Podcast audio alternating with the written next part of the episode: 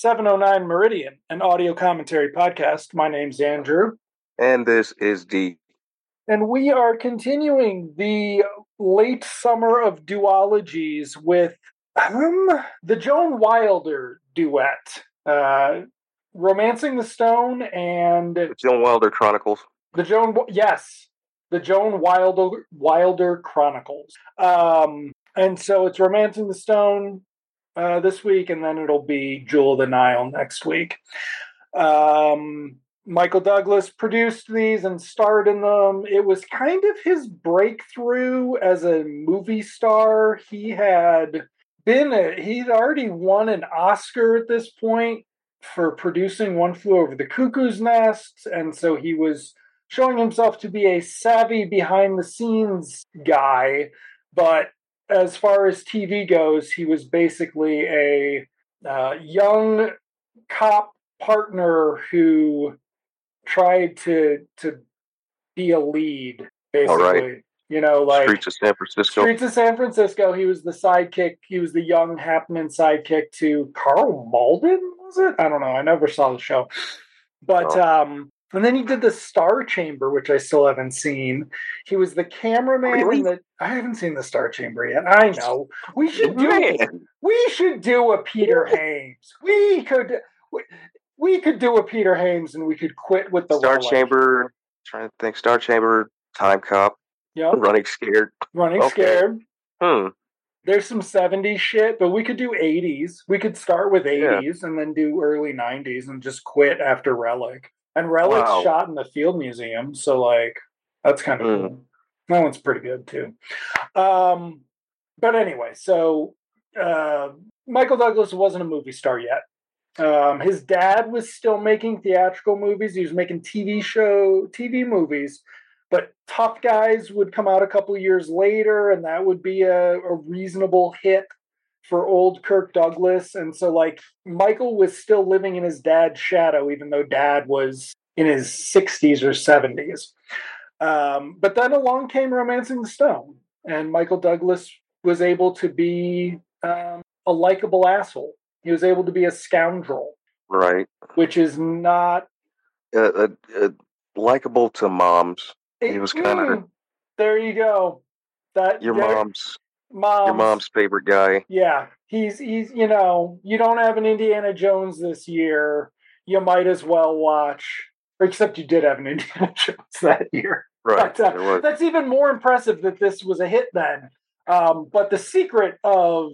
But this kind of was in line with uh, kind of the indie mania that followed. There was a, a yes. slight... And indie, you know, knockoffs. I'm. I, and I, jumped I in thought there. Of something that we could watch. Yeah, I think we should watch them. I haven't seen them since I was ten or eleven, but I think we should watch Alan Quartermain. Right, one and two, filmed back to back. Good old canon out of the Salkind playbook. So, uh, spoiler that might be coming up. But, uh, yeah, so the, the star of this is Kathleen Turner, which is one of her first, like, P G-ish mo- roles. She'd been very adult oh, yeah, in movies. Same after... um, Wasn't Crimes of Body Passion? Heat. Yeah, Body Heat was eighty-one, and then wasn't Crimes of Passion or whatever that one's called? This eighty-four, too? Um, Probably. She yeah. was very much a... Uh, she did. They, a, were, they were making her a dirty Lauren Bacall at the yeah. time. Um, and this sort of gave her something different to do, and it led to other things. Um, like, uh, that fun? Peggy Sue got married. Um, mm-hmm. and then, but it's written by Diane Thomas, I believe her name is, and it's got an, a fantastic script. And then she died in a car accident, uh, wow. either very soon after its release or something about uh, she was. Intended to write the sequel, but died before she could, and Michael Douglas kept it going, and basically we lost our a franchise because they rushed it. They didn't find somebody who could who could do the script right, and so we lost this sort of mythic fran- this this should have been a series until ninety-three. They should have been doing these till ninety-three. Well, they were saying that, you know, had uh Jewel of the Nile not been a colossal flop to this, you know, to the hit, yeah, then they probably would have at least done another one. Well, but they shouldn't have made such a terrible piece of shit as we will be watching next right. week. But exactly. uh, hey, at least there's the Billy Ocean song. Right. Um, yeah. And then these two would re-team for the War of the Roses, which was a uh, Hate Your Spouse black comedy yeah, that Danny DeVito did. Um, there were a lot of those during the, that was kind of the first big one, but they sort of continued to the, to the mid to late nineties, this whole genre of just boomers being vicious to one another. Um, yeah. And it, a lot it, of them were, uh, uh, Touchstone movies. Yeah. It's weird too. They all featured, Disney. they all featured kind of a combination of Bette Midler, Danny DeVito, uh, Shelley Long. Yeah, it's kind of incredible how much Disney hates the world, but they now own this movie, so we should watch it. Um, yeah. Uh, yeah, I don't know. Touchstone's weird. We're not doing a Touchstone series, but I, I wish somebody would write a book about how Touchstone is as fucking weird as it is, because it's still weird, especially when you consider that it has no legacy. They, well, like, they had vehicles. They were all vehicles for, like, they found a niche, and that niche was Bette Midler. Well, if yeah. anybody benefited off of Touchstone, oh. it had to have been her, and well, maybe Shelley Long to a when you lesser think degree. About it, that's Bette Midler's own fault for doing that to her legacy. I mean, they tried to they tried to get the teeny bopper crowd with uh, with Can't Buy Me Love. But, now, Hollywood never did. Hollywood Pictures, everyone, was Touchstone's adjacent, adjacent yeah. Disney for adults, R-rated Disney. Whereas Touchstone tried to be more like P G. No, they were, P G thirteen. Yeah, they were pushing P G thirteen. Yeah, was Arachnophobia Touchstone or Hollywood? I think that was Hollywood Pictures. But it like was on the. It was that was almost, supposed to be their Jaws. Yeah, it's an incredible time to have grown up watching all this crap, because there was no, like, discussion of the brands in this way. I mean, if there was, it was in, you know, daily variety and not accessible to fifteen-year-olds or, fuck, twelve-year-olds. It was just, it was so fucking obvious. You couldn't help but notice it as you watched all these weird movies. Like, mm-hmm. man. Um, and then there are some really good Touchstones in the nineties that yeah. sort of, well, I mean, What's Love Got to Do with oh, It? Yeah, you got is, that. There's stuff like that that is not maybe a, the hit, like it's not. It, it should have been. It's not the hit. It should have been a bigger hit, and the star should have gotten, should have been a bigger hit from it, even if the movie's yeah. not, even if it's still a Touchstone movie. But. Uh-huh. They had this thing where they were really, they like had no personality to their cinematography. Like their lighting was bland as shit until. Yeah, it was flat. Ransom or something? I think it was Ransom. Okay. Mm. We're going to start on this because I had the observation this morning that one of the things as I was driving to work, I don't know what set it off, but I'm like, the other thing is, you know, Mel Gibson made a whole fucking movie about how white supremacy sucked. And then what happened? Like, Lethal Weapon uh-huh. two was... Oh, all right. Anyway, yep. let's continue. Fuck that guy. uh, all right, so you ready? Yeah. All right, starting in three, two, one, play. Where's my Disney logo? Oh, no, it's... Hey. This is Fox.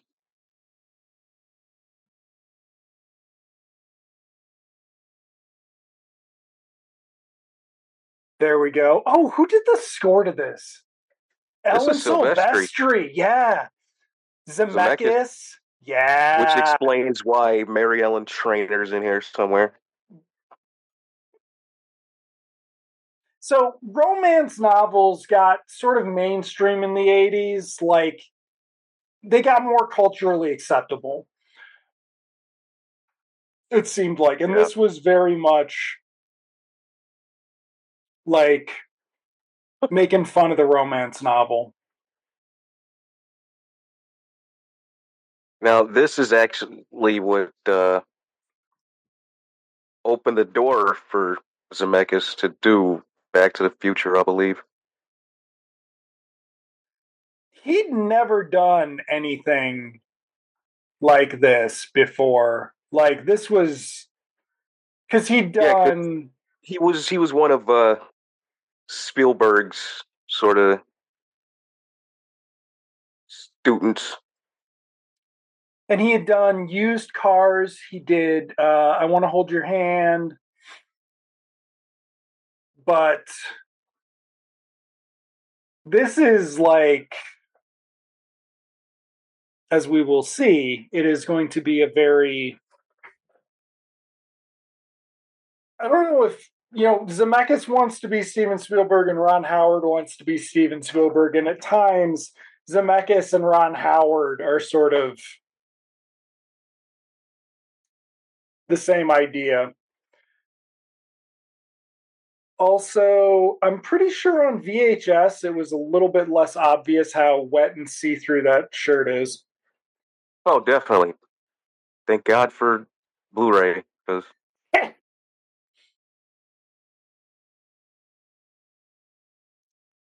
and so now we've got like, it's because Zemeckis does have like a, a comedy touch to him, and yeah, Zemeckis is kind of like a uh, higher-brow Joe Dante, almost. Yeah, that's good. I like that, yeah. But then Zemeckis has somehow gone on to be even more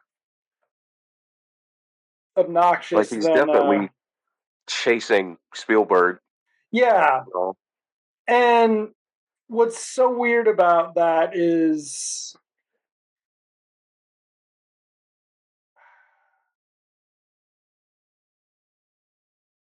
they had their whole competition for the box office, but then also it's like, did they also have like some competition for Oscars, which seems more and more likely. This would be, so this was a year before Silverado and a couple years before Three Amigos, but eighty-four. Yeah. We were starting to see the return of Western, right, theatrical stuff. When did Pale Rider come out? That was what? Pale Rider was like eighty-four. Yeah. Yeah. That's Snowy River and all that shit. Awful. Pale Rider's bad. um. Okay. So now. Here's a very unsexy mm-hmm. Kathleen Turner. Like, she's very much playing against type at this point. She's so incredibly good in this. I can't... Yes. Like, they just needed to keep... Well, Zemeckis doesn't come back to direct the next one. They, like, yeah, let this get why. away from Zemeckis, and they shouldn't have. Yeah. If it, at least... if the third one had gone through, they should have had Zemeckis come back and direct that yeah. one. But, like, Zemeckis wasn't... This was a Michael Douglas production. And so yeah. the worst thing happened. Once Douglas... Uh, hey, Walden Books. Wow. nineteen eighty-four it is, baby. Um, but once... Mike's ego was satisfied. He didn't need Robert Zemeckis. Who directed no. the next one? Is it's not Sidney J. Fury. It's somebody like that, though. Man, um, so fucking bad. Oh, there's a cat in it. So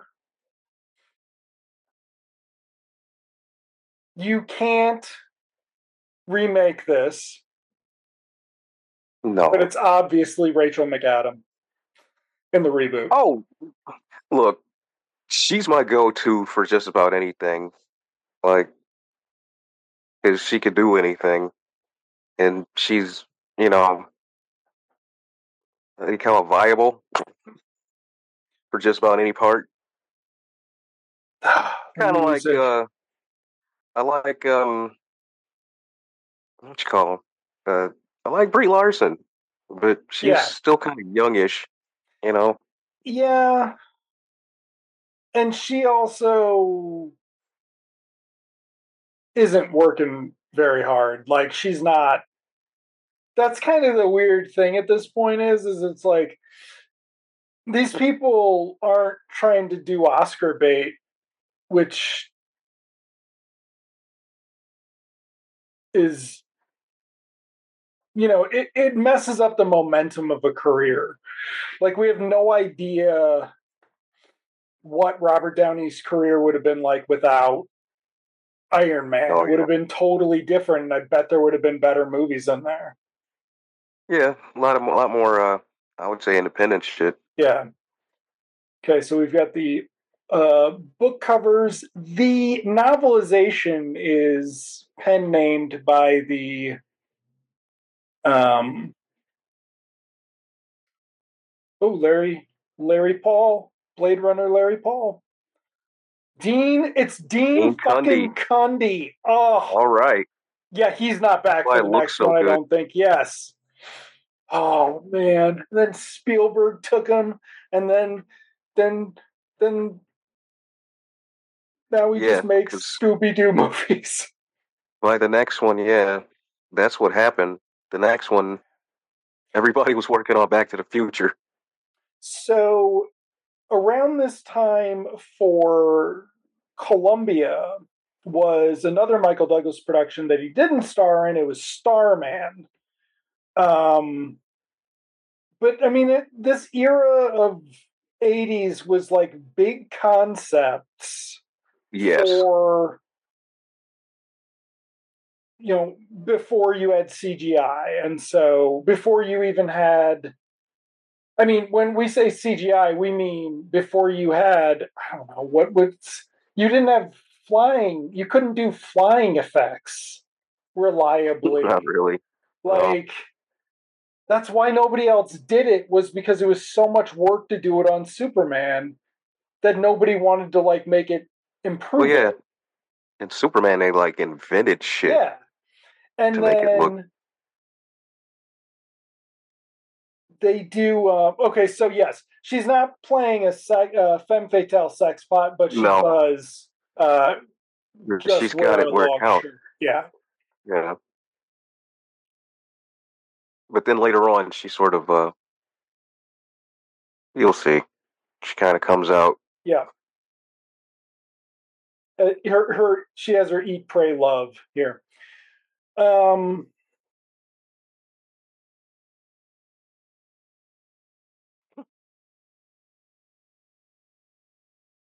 well, she's a nice little old lady. Yep. And...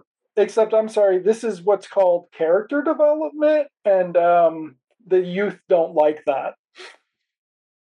Well, if it doesn't well, inform the plot, they don't like it. Look, if this was made now, she'd be over there already. we we would have skipped all of this. Oh, God, I mean... You would have started with her in the fucking jungle. And she... Well, yeah, because otherwise you would have had to shoot on location in New York, like... Yeah.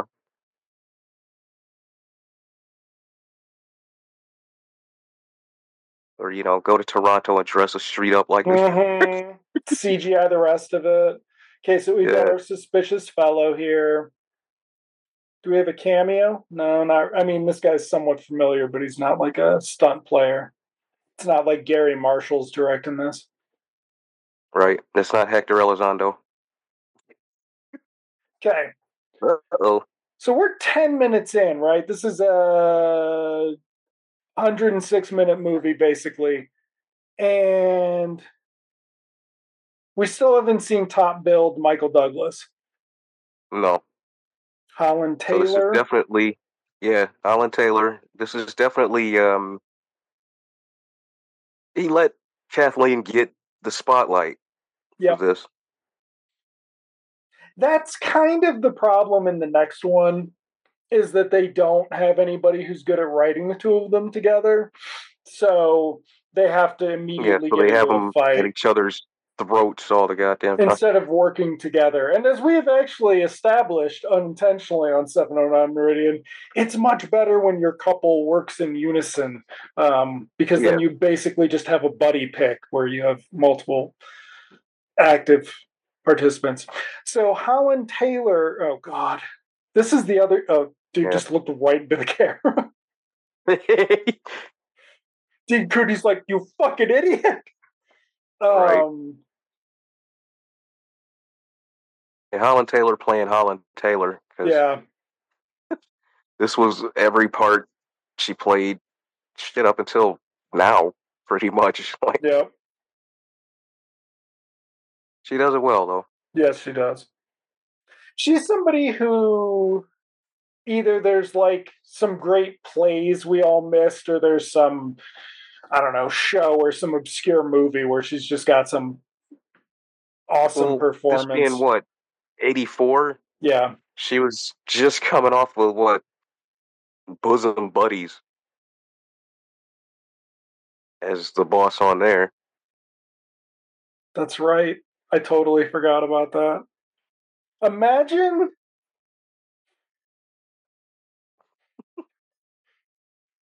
So what we're saying is there aren't very many actors on the caliber of sitcom stars of the early eighties anymore. Uh, we're at a severe loss in the twenty twenties.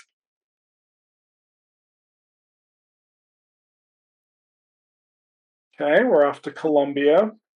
Colombia. And what's your old girl's biggest part in a movie ever, right? Missus Robert Zemeckis. Missus Robert Zemeckis, but she's never had this much to do. Not really. She's always the mom or... Yeah. And Lethal Weapon, the psychologist. Mm-hmm. Die Hard, the random reporter. Yeah. So it's pretty interesting that um, later on in the early nineties, Parker Lewis, she played the mother in the pilot. And then they got another actress for like the first season, and then suddenly they switched back to Mary Ellen Trainor for oh, the rest wow. of the series. And I don't know. I think I like the other actress. but, but Mary Ellen Trainor in season two, I guess, got to bring a bonus with her. Uh, Robert Zemeckis had a cameo in an episode. Wow. Did he? Yeah. Okay. Mm-hmm. Steven Spielberg would never. uh, Steven Spielberg did well, nothing to help Kate Capshaw's career. Nope. Not a thing ever. When I was a kid, this was the coolest shit. Oh, yeah. Because this little boy it's, it's, is driving a fucking car. Right. And this is kind of the thing, is that you. this is how you have a multi... Uh, this is how you have a tent pole in the eighties, right? Like, yeah. you don't understand viewing patterns yet. Like, not everybody's got a screen everywhere. So you include a little bit of a thing to identify, to give that, uh, to attract the attention of that yeah, punch it up. audience. Right? So you're, you're a little boy watching this boring movie about some lady in New York. Yeah, but then all of a sudden, throwing a kid driving a car. It's there's like, oh, a kid shit. driving a car, and then there's immediately a Danny Glover comedy bit. DeVito. Wow. Yep. Danny DeVito and this guy who plays his what his cousin Ira. His cousin, and that's another thing that's missing in the next one is right, Ira. He's not there, which probably would have helped. Yeah.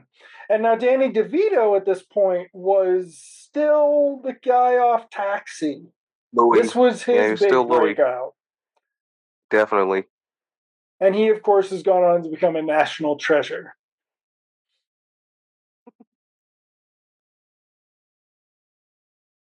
But he would produce movies.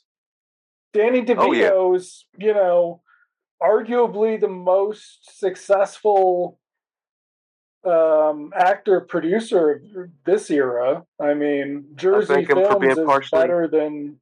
Yeah, he's partially responsible for How High.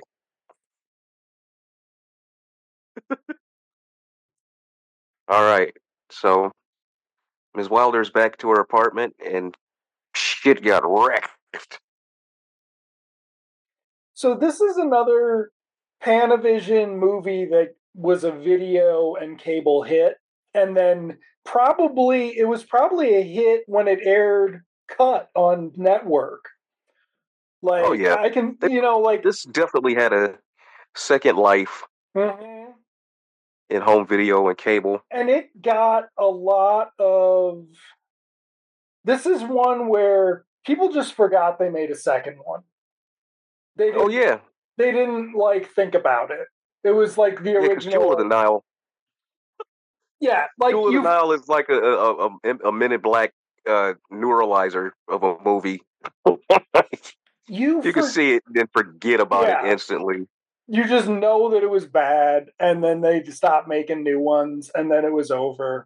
But, like, this would have had, that would have still had, this would have had, I guess I'm saying, a, a second life in the early nineties, too.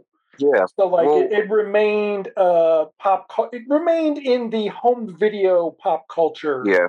There's definitely a, yep. They did, I think, in the trivia say that there was a third one planned where they were going to have kids. Yep. And then, you know, go off. But again, thanks to Jewel of the Nile being a piece of shit. And then they went and did War of the Roses anyway. So yeah. It's like, eh.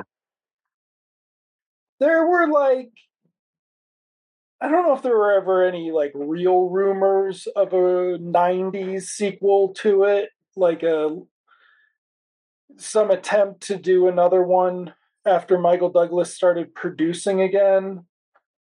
But that didn't last very long, and... Yeah, then Kathleen just, Turner kind of... Yeah. She fell ill, I guess. Yeah. So there wasn't much, you know. Yeah. I think after a while it was just voiceovers for her. Yeah. She's in the last couple seasons of that Kaminsky Method. You still need to watch that. Now that we're yeah, watching all this Michael, Fikin, Michael Douglas, Fikin. Um, yeah, you got to catch up on that. Like, that's it. They lose Alan Arkin, but then they bring in the whole, like, I don't think Danny DeVito's in it, but he pre- he could be. And it, but it works. It's really it's it's yeah, it's good. There's some shit at the end with terrible C G I, but it is supposed to be a, it is supposed to be about a Warner Brothers movie, so I guess it being the worst oh, fucking man. C G I in the world's fine. Well, what's call it turned out to be pretty good. Um, I was going to tap out on that offer, but it turned out to be okay by the end. Oh, the offer! I just don't like. Um, yeah, I, I don't care too much for Miles Teller though. No, he didn't really stand out. If anything, um, what's his face? Yeah. I want to say Michael Sheen. Whoever, I think that was him that played. Uh, Robert Evans, like, oh, owns like yeah, the last half. Yeah, of the... he's no, so not good. Not Michael Sheen. Not... Um, oh shit, what is his name? The guy from uh, Watchmen who played Ozymandias. Good. Yeah, Matthew, Matthew Good. Good. Yeah, yeah, yeah. Okay, he plays Robert Evans, and yeah. The last half of that show is he owns that shit. Yeah, I'm just going to say that the secret of uh, Downton Abbey is that it is really actually fucking amazing and great. Everybody who acted on it was great, and Matthew Good was on that, and he was just like, oh, he can be great when he's got this amazing script to do. But, yeah, it just, he picked the wrong first thing. He was on The Good Wife for a season. He he was one of her boyfriends in the refrigerator. He was great on that, and then he like quit to do something else. And they're going to kill him off in Downton because he's too busy to go back to it for one of the reunion Damn. movies. He's missed the last two, and they're just like, the whole fucking show's about old girl getting married to picking uh-huh. a dude, and then she picked a dude, and he's never in one of the fucking movies because he's too busy, and they won't pay him. Damn. Yeah.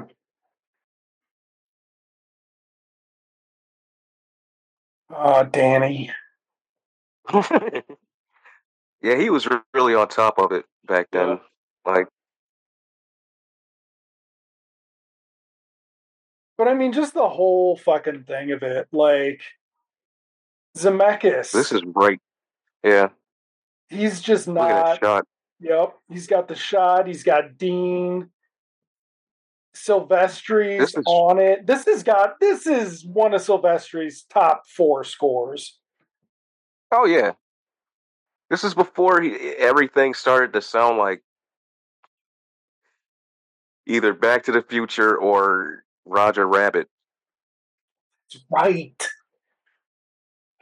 Speaking of Touchstone. Um, or Predator. Was that... Did we rant about Touchstone before or after we started recording? Um... Anyway, uh, but yeah, Alan Silvestri, The Sound of Touchstone. Yeah. So this is same era as your Karate Kid. I'm trying to think. I mean, this was just a big era for. It was a new era. eighty-four, just yeah. It was. It was more of a crossover thing. Like, yes, your big hits were. You go look at the seventies. They were all high concept, you know. Yeah, it was everything it was, was a blockbuster, but then it like you couldn't in the, see nothing like this in the right. seventies. I mean, at all. It'd be too. Uh, there'd be too much. It'd be too seventies. Really, it would have, like right because it would have to be either a. a Fallout comedy, or mm-hmm. would it have been like a gritty fucking rated R? Yeah. Like Sorcerer. This is Sorcerer.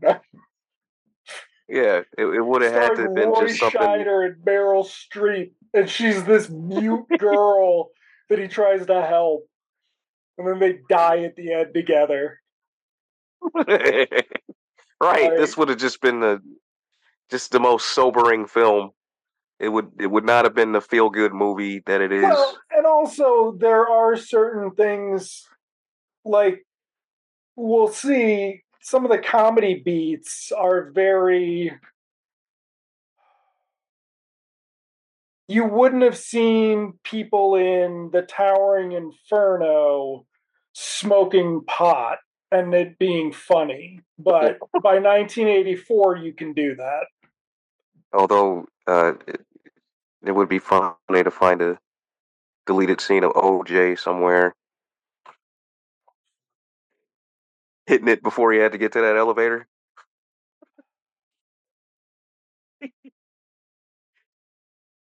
Okay, now this guy, the, the hitman, he's been following her since New York, I guess.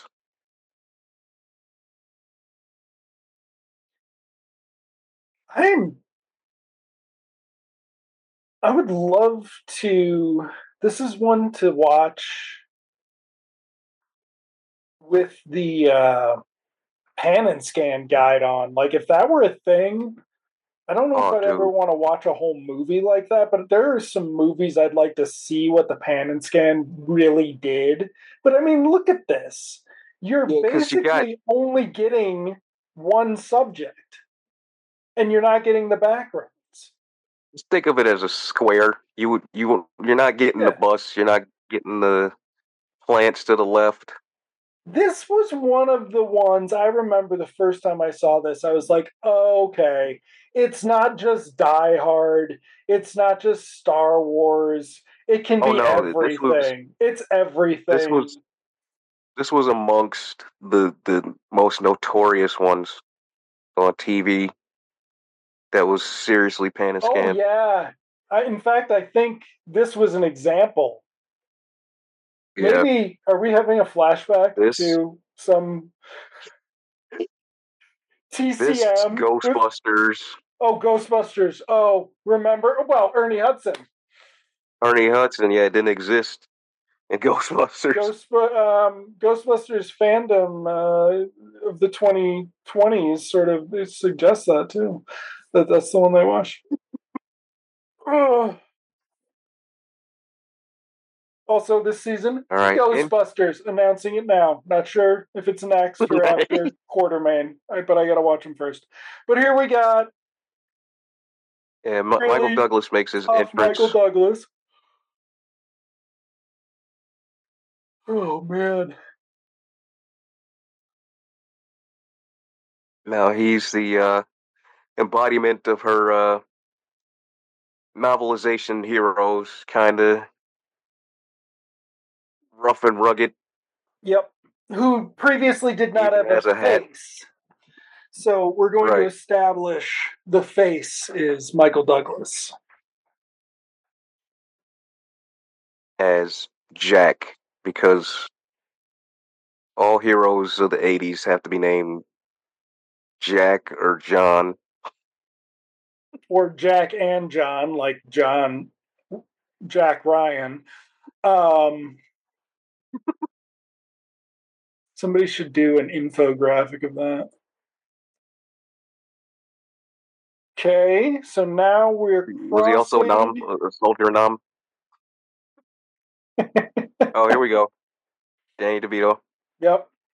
Coming across the uh, the guy here who didn't get fragged.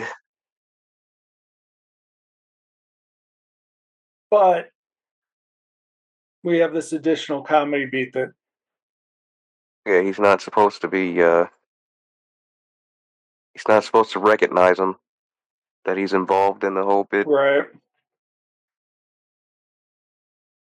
While s- sitting right next to him.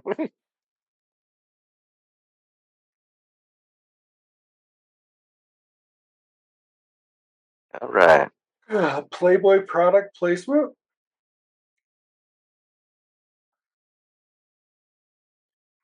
In Jack's boat. His it's dream. Like, we are twenty-eight minutes into this movie. And we are going to set up the the boat immediately with Jack. So just the way the details are dropped into the plot are just so, so good. Mm-hmm.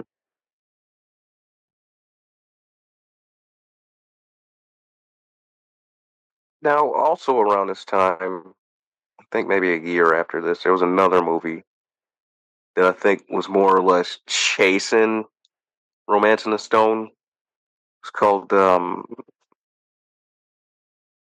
might have even been another canon film. Uh, Jake Speed. Remember that shit? I remember Jake Speed. I remember Jake Speed. Which was very similar to this. Yep. Jake Speed promised this. Jake Speed was like somehow some weird director star guy got a big distribution right, it was some big deal. Crossover for whoever, yeah. Yeah, and like there was because like Wilford Brimley was in it, and like at that point that meant legitimacy, and then people are like, it probably never should have meant legitimacy, but yeah. Jake Speed, I don't, yeah. That was one that like kind of came and went because Fire people were Walker. just. Oh, well, that was, uh, yeah. Yeah. Now, did they or did they not make a sequel to that one? No. What? No? I always Fire keep Walker. Thinking they made another Chuck one Norris of those. And, speaking of yeah, being Lou legitimized, Gossett. Chuck Norris and Lou Gossett. Poor Lou Gossett. Lou Gossett yeah, legitimized way too many bad white guy vehicles. He got trapped. He got trapped, though. into doing those damn he did Iron Eagle sequels, which really sucked. Because they yeah. could have easily got, what, replace it with Paul Whitfield or some shit. No, man. You replace I'm Chap his brother.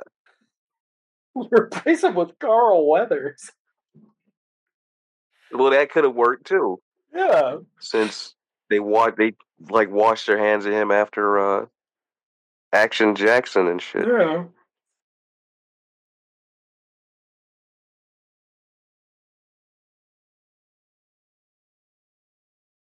Alright, now we've got the whole uh, old school type relationship between these two, the love hate. Yeah, we're doing uh, getting, getting to know you portion of the film. One night, yeah. He's too rugged and manly, and she's just a city slicker. Not cut out for this. Yep. Yeah. Does she have heels? Oh, I think we're going to get right. to see him. I think he's going to fucking knock the thing off her heel. So this right. is also trying to do a modern day Indiana Jones type thing, right? Like, yeah, it's indie mixed with, uh, like you said, Happened One Night. You know, the old, uh, what do you call them? Movies, you know, like Cary Grant and whoever. The, screw, the not, uh, yeah, the screwball, yeah, romance. Here we go. And, there, and we just got that, right? Like, except we're getting it with fucking special, we're getting it with good special effects for this shit. Like, what if Dean had shot Predator? Everything has to have a water slide. Imagine if Dean had shot Predator. Oh. Oh, Predator's good looking, but imagine if Dean had shot it. Yeah, if Dean had shot it with oh. stuff like this. Oh, everybody! Hey, is the scene Basic Instinct a reference to this? Probably. Look at the games, fellas. What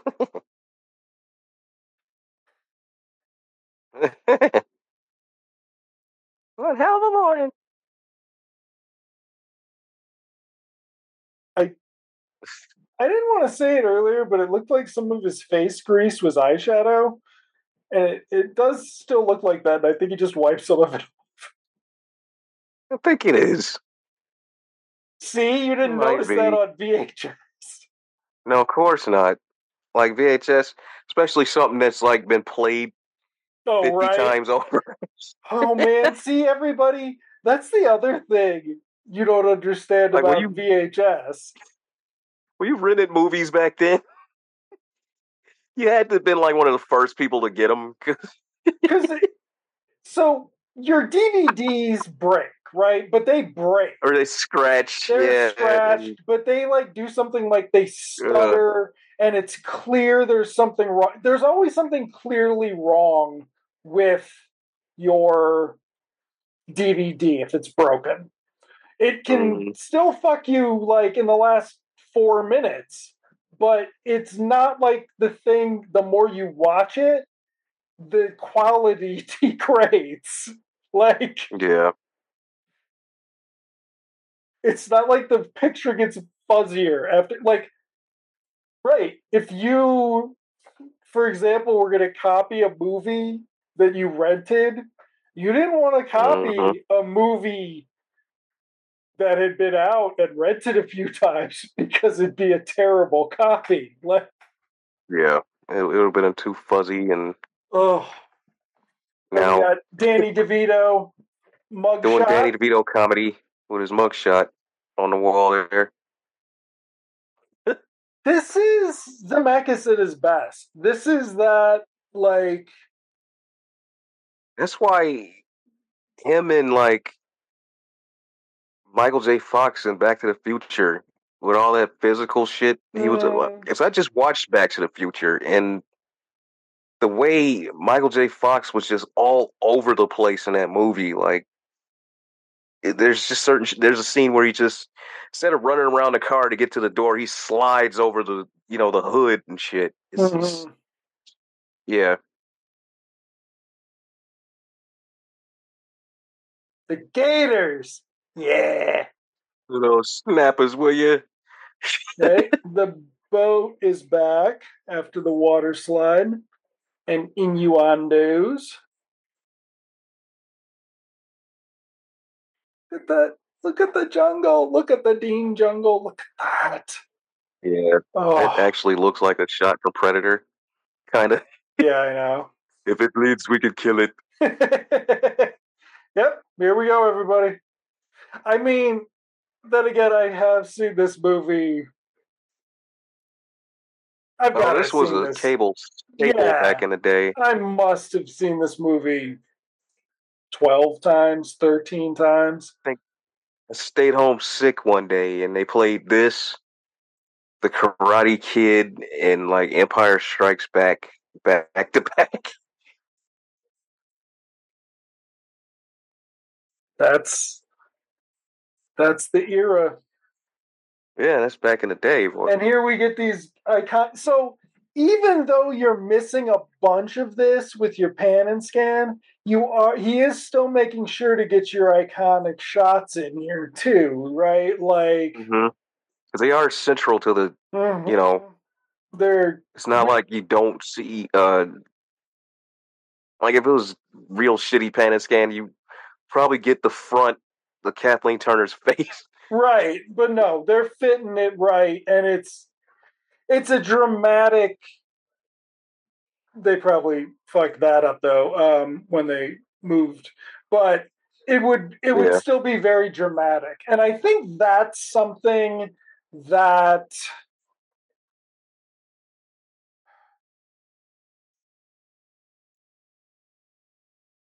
I there is there's gotta have been an artistry to pan and scanning just based on something like this still maintained such um, cultural relevance for so long before the D V D was standard. And that would have been, fuck, two thousand six? So, like... Mm-hmm.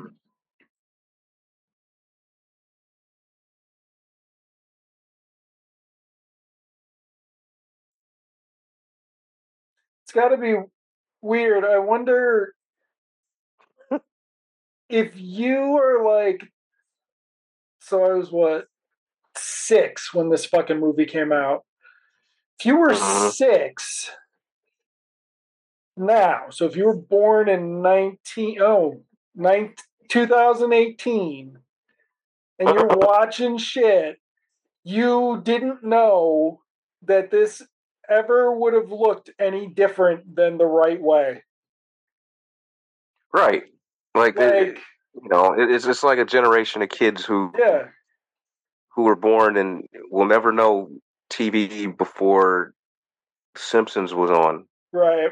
Like, there's generations well, of kids we're on behind us. Who, shit, man, we're on. That's nineteen eighty-nine. That's not. um, right. Yeah, but it's just fucking. See, we wild. Can remember before all this shit was just on forever, but. The ones behind us, the shit's just always been around. No. They get they get Dean Cundey in all his glory, and right. they get to They'll never know of, all the information they ever want to know right away. Like, unless they see like a clip of the shitty T V version, right? This You're is all they know. just. Just the tapes that are on archive. Just right. like eighteen hours of television recorded. Yeah, just somebody who had like a random... They do that. Like, yeah, uh, I know. That's why I'm saying... Because I was looking what, for... One of the resale uh, stores over here. Oh, you know, you can take all your old school V H S tapes in there. And they wow. sell like just rando tapes full of bullshit. Yep. It's funny that it didn't occur to anyone that there'd be such nostalgia for that stuff.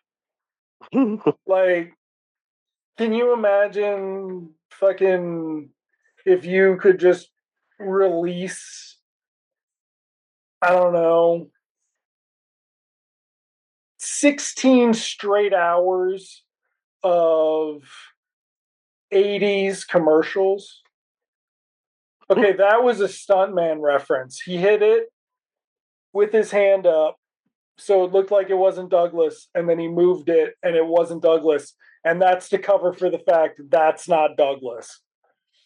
The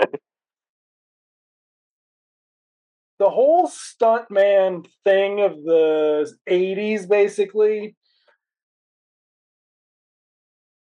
Mm. Yeah, stuntmen were huge. End? Like, they, there were these stuntmen who did all this wacky shit, and then like the one guy, never knew who they were. The one guy that died on a set of uh, Lethal Weapon or some shit, Dar. Yeah. Dar Robinson, he was a big one. I don't know if he died on a set of Lethal Weapon, but he was like, I think they dedicated it to him. He was really big. So, True Lies made no attempt to hide the stuntmen. It lets you acknowledge any Arnold movie, like, right? Like most Arnold movies, which is this weird crossover between low budget action and fucking like the biggest movies of all time of that era. Like when it was Arnold, you could tell it was a fucking stunt oh, man, yeah. and shit. When they would have the Arnold wig on and shit. Dude, like fucking, I was just watching Raw Deal, which is one of the shittiest eighties Arnold movies. It's just terrible. Oh, I still haven't seen it. Oh, God, man. It, but it was legit shot, you know, in places in Chicago. Right. Like... But I think it had another title before it was Raw Deal, because it seems like one of those movies, it was in the can. Okay. Oh! And they, they, they, they were out of a, you know, they wanted to have just an Arnold movie out there. And they were like, it's Raw Deal? Okay. Right, let's put Raw Deal out just to keep Arnold relevant at the time. Ah!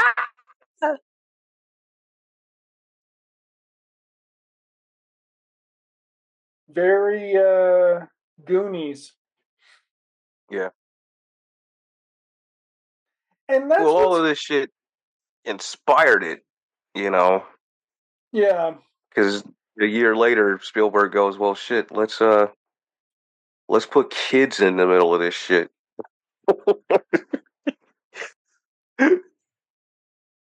Kids and dead bodies and skeletons and shit.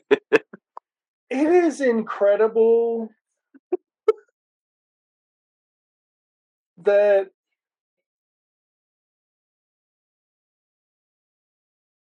they did. They still haven't really done anything with the Goonies. I think they should just leave it the hell alone.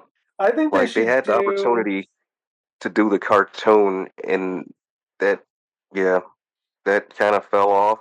What about a prestige making of, but not on the set, because you wouldn't want to have a bunch of kid actors? I really think they should have, you know, they they had a lot of shit that went with that movie. Like, allegedly there was a three-hour long cut. That's which right. Is obnoxious. They still don't have for a movie that. Like Goonies. Yeah. They don't have the they don't have the uh octopus. There's a cut they say. Right. They need to release the octopus version. The version where they go to the uh the um convenience store, and then later on they get you know get involved with the octopus. Uh There's a version of it where they say there were gorillas that escaped from the zoo. They basically have nothing to do with the rest of the movie. They just they keep cutting the two gorillas running around causing chaos in the town or some stupid shit. What so that, I'm glad they let that one go. What that sounds like is you, you could take that three-hour cut and turn it into one hell of a movie serial with the yeah, cliffhangers. Maybe. Yeah. So it's like there's a version of Goonies that they just, for some reason, refuse to release. And I don't know. But then again, now you got all these weird fake fans who act like, yeah, I used to watch it all the time when I was little. No, you didn't.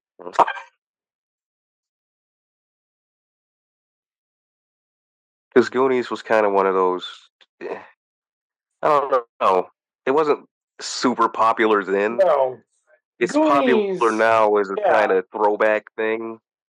Goonies It was, was never so at the same level as, like, Back to the Future. No. Remember, Goonies couldn't even get a legit-looking box.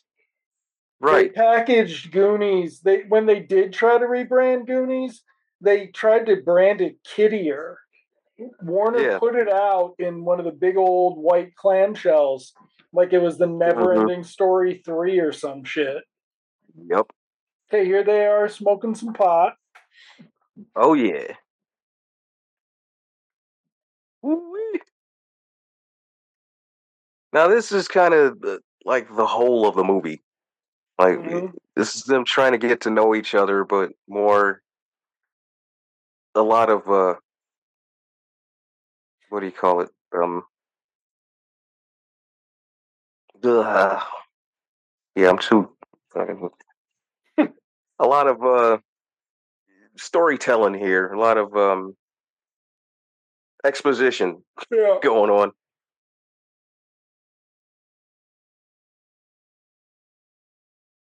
The map just made me realize this would have been a good model to follow for Aquaman. Probably. I would have watched an Aquaman movie like this.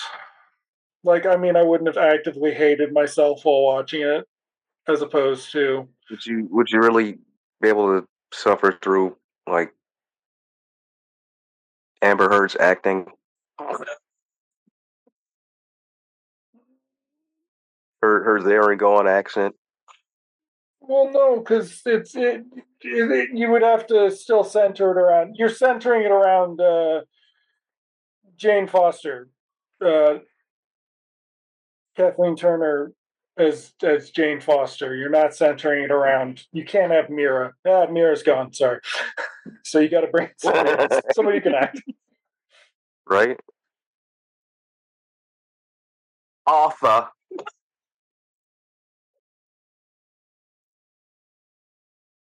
Well, yeah, except she was nowhere near the worst in that movie. Like, mm-hmm. God. And there's what's his what's his face who just needs to be in every goddamn movie. um, Patrick Wilson. Yes. Like, how does he get work? Who who who loves him that much in the industry that he's just all over the goddamn place? I think he's basically the only white guy in that age group who hasn't said something super shitty. Yeah, because I just what's the other realized... guy who's just like Patrick Wilson? Um, hmm. Fuck, Aaron Eckhart.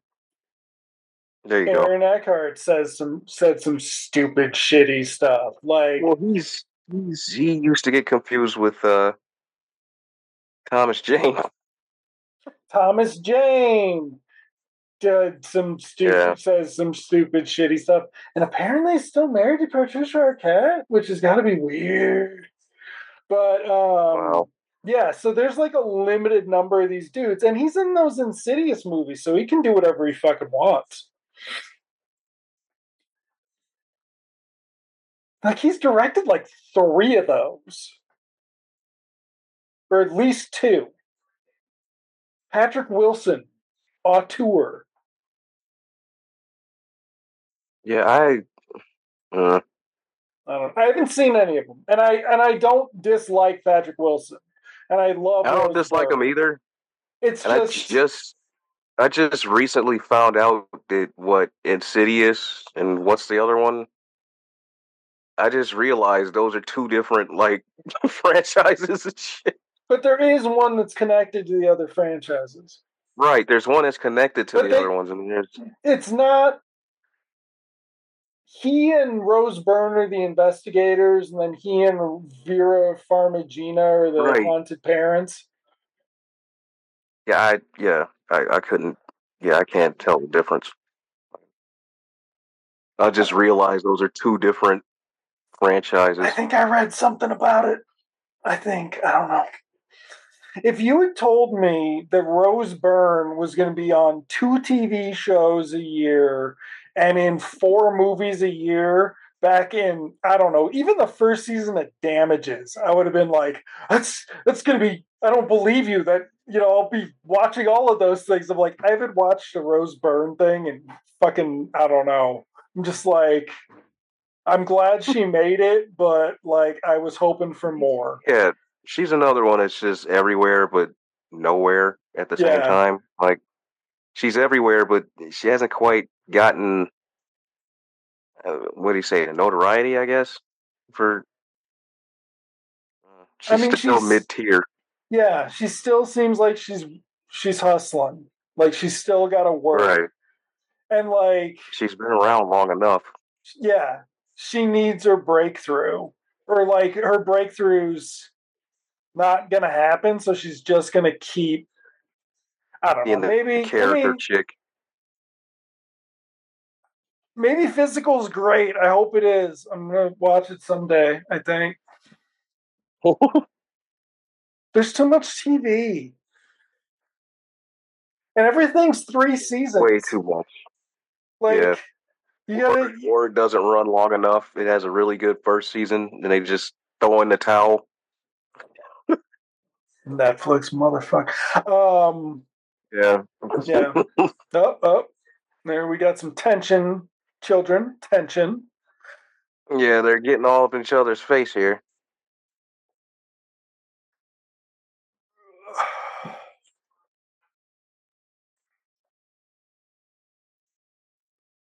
Okay, so we will not just be sitting around going, oh, I don't know, what the fuck? Like, we don't really need to talk about this.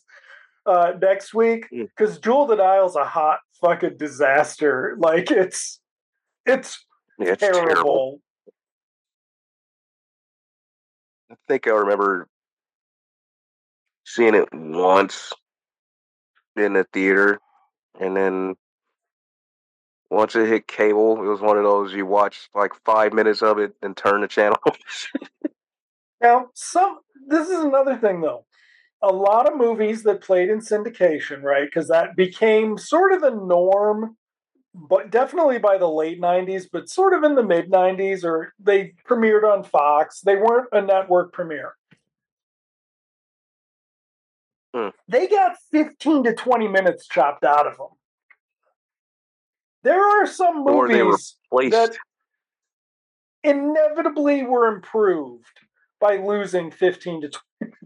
Like, I bet Jewel of the Nile is a much better movie when it's cut by fifteen minutes. Yeah. Because uh, it's one of those, it's just, it just goes on and on till... and it has blatant sequences as opposed to something like this where you could tell somebody thought first before... Yeah.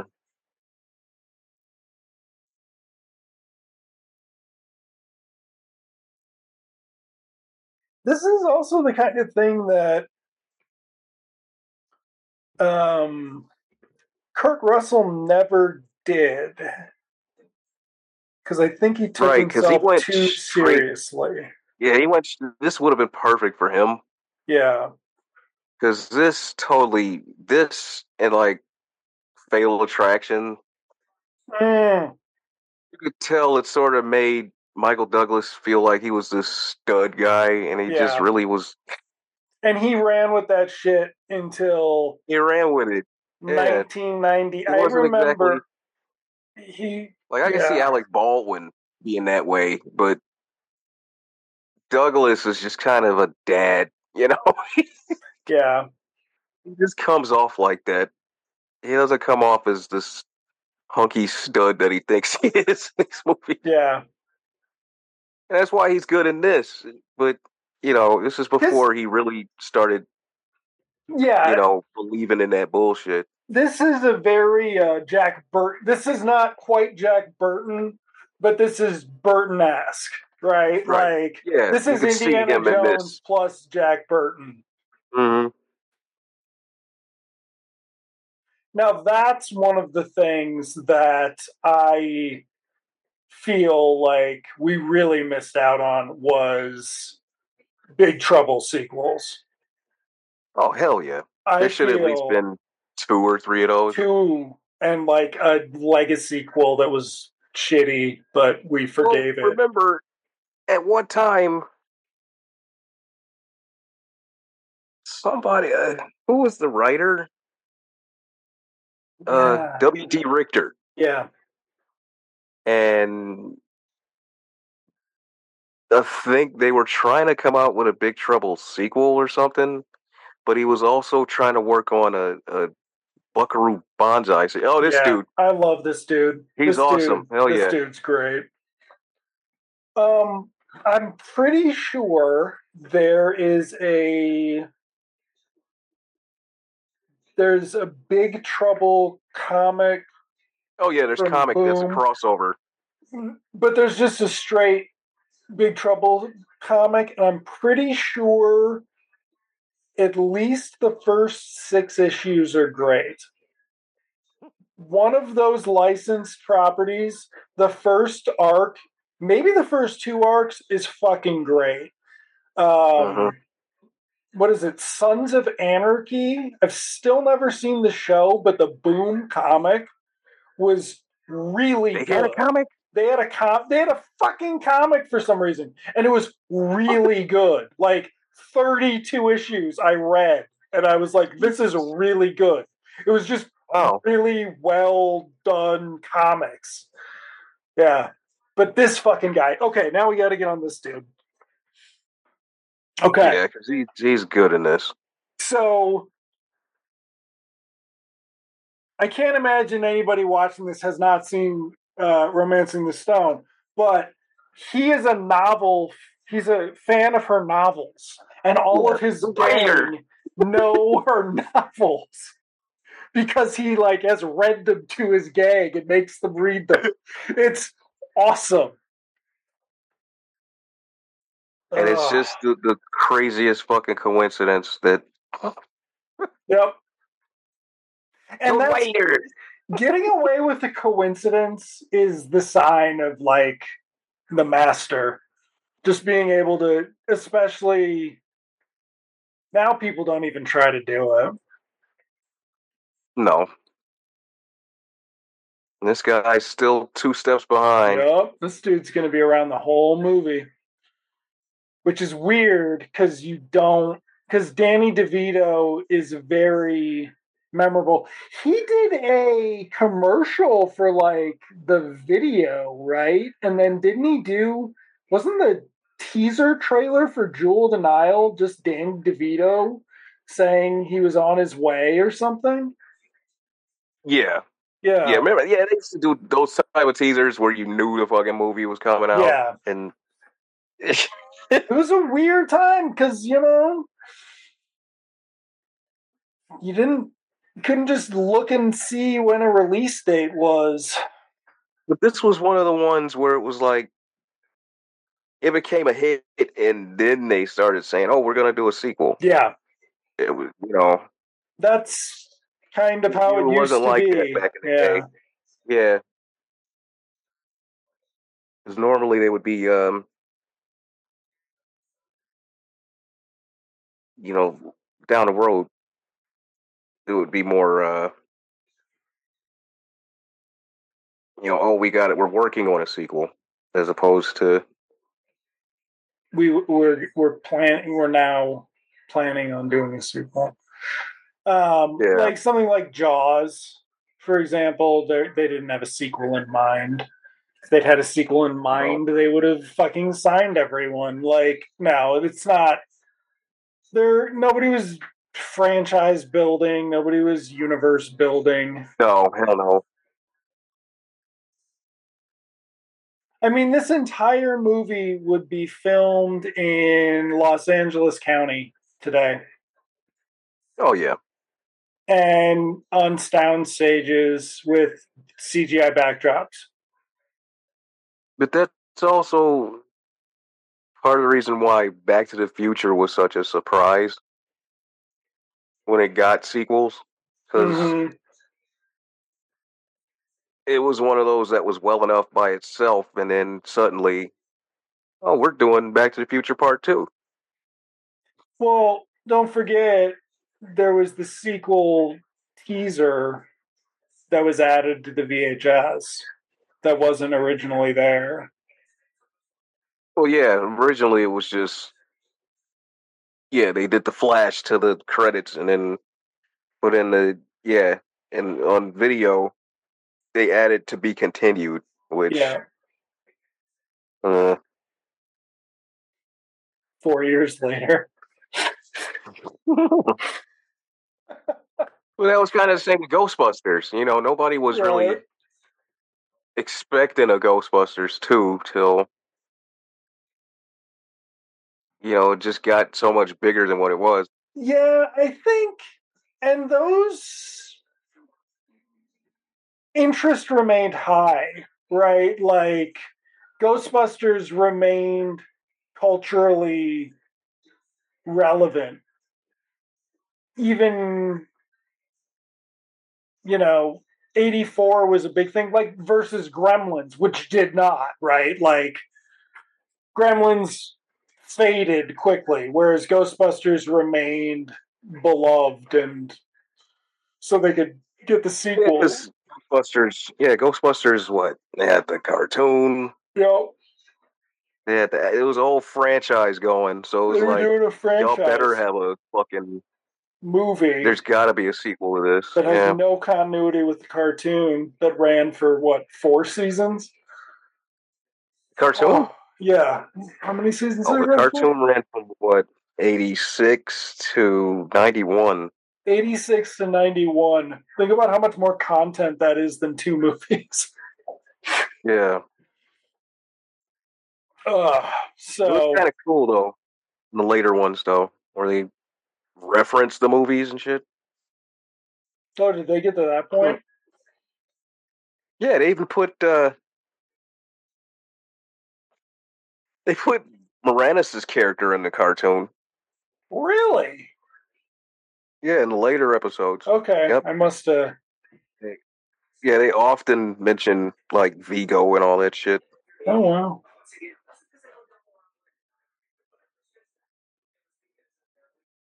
Okay, so we got our uh, escape, escape here. thing here, yep. Now, boom. A little uh, Smokey and the Bandit action. Yep. With cars. Hmm. This is a sort of... This is the type of thing that would be a Burt Reynolds movie. There you oh, go. Oh, yeah. This would have been a Burt Reynolds movie in, like, seventy-eight You could have done it as a... It's either a Burt Reynolds movie...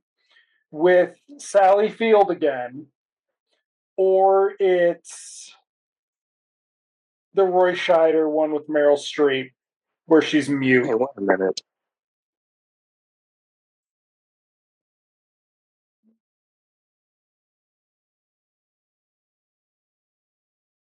Okay, did anybody notice the tree behind Michael Douglas? Anybody Before. notice the tree? The tree. Oh, Michael Douglas just realized. There we go.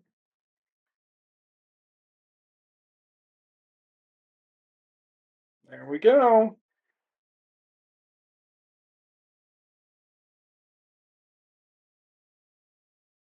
Would you look at that fucking... Oh. Yeah, look at that shot.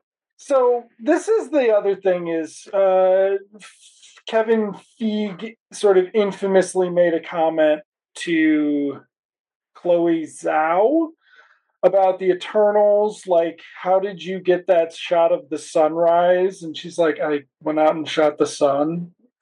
And he was like, oh. And it, the thing is, if you take your film production crew to Hawaii or wherever, you're going to shoot some shit. If you just are creating a C G I backdrop, it's just a backdrop.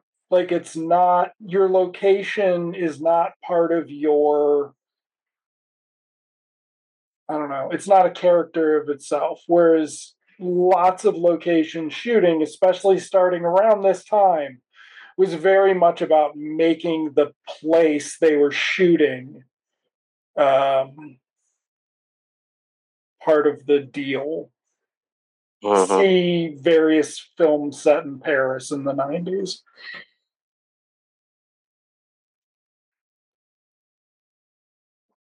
Ugh. Oh, is this the dance scene? Yeah, so basically, Romancing the Stone is just like a romance, really. Like, yeah, it's just, it's, yeah. They're about to dance. Um, it's a very nice scene. They're about like, to fall for this guy. Yeah. They're falling for each other, basically. Mm. This is kind of your Princess Leia Han Solo, only um, the stakes are a little bit different. But basically, it's the princess yeah. and the scoundrel.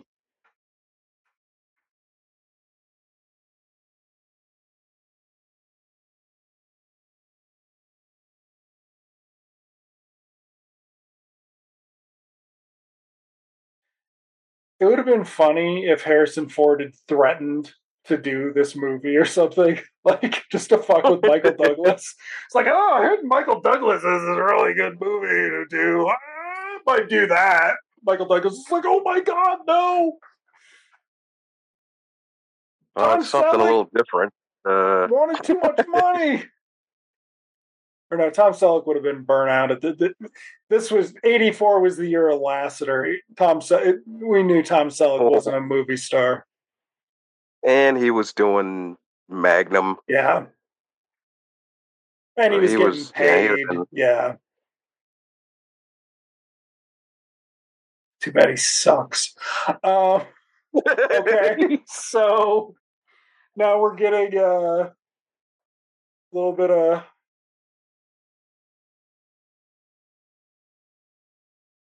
We're getting a bathing or a post-bathing scene, but we're playing it for comedy, or we're playing it for like whatever cuteness.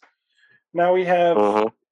I don't know if he thinks he's wearing this outfit better than he's wearing it, but no, he does. Look at just. He looks like the dude from Poltergeist two, with that hair. He looks like Look he's dressed that. like what. That outfit looks like some shit the Osmond brothers. okay, I, okay. I'm, I'm sorry, everyone. I talked a lot of shit in the mid to late nineties about Antonio Banderas. Desperado sucks, but there is a big difference between Antonio Banderas and Michael Douglas. Yeah. Oh, my God. Oh, God, I watched Black Rain a couple months ago. Oh, that was bad. See, that's one I keep kind of. No, don't do it. Uh, Just watch Blade Runner. Just watch Blade Runner. You know, Tokyo? Tokyo could look like Blade Runner. Uh, but no. There's a motorcycle chase through downtown New York. Uh, because it's one of those L A for New York movies. Like, uh. Oh, boy. Or when the L A film crews come to New York, uh, as best. Um, but that's another one of those. By, which one? That's kind of another one of those. Um, Michael Douglas just sort of poses for the camera. Yes. Oh, he's fucking awful. It's horrific. Like, some of the shit he does. Dance a... here. Watch, watch how he dances here. This. Okay. Oh shit! He does a sexy dance here, doesn't he? Right. It's was.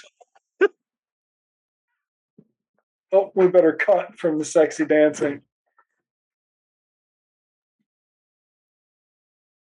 It's dad oh, just trying to... Oh, it is totally dad. See, that's the thing. All right. Gary and Cole. And his hair is... Gary Cole... He's got the... Michael Douglas has the career that Gary Cole should have had. Like, to a T, the... every role. Okay, we've got a full got comedy the, the, beat. Yeah. He's got the Barry Gibb hairdo. Yeah, he's fucking he's, hair. He's Clark Griswold. Like, it's a Clark Griswold. He should have been fucking Michael Douglas as, as Clark. Kathleen Turner. Damn it. Oh, remind me to have ChatGPT write it. A fucking serious uh, National Lampoon's Christmas Vacation, but recast with Michael Douglas and Kathleen Turner. And where would Danny DeVito be? They took it over. Alternate universe. Cousin Eddie. Oh, DeVito's my God. Don't Eddie. Let me forget this. I'm going to have ChatGPT do it. Don't let me forget it. But yes, we're getting this adorable dance sequence, right? Like, nope. Alan Silvestri just made it a little bit less silly. Michael Douglas yeah, is the... being less of a goof. Okay. Uh, no, Clooney never really did this. Like, Clooney never really did. He was kind of too old by the time he would have done something like this. Yeah, yeah, he would have had to have done this early on. Yeah. Like, right after E R or while he was on there or something. Instead of Batman, George Clooney relaunched. Yeah, something like this. Yeah. Okay, we've got the... Wait, oh, we... yeah. Yeah, we want to see a lot of Mikey.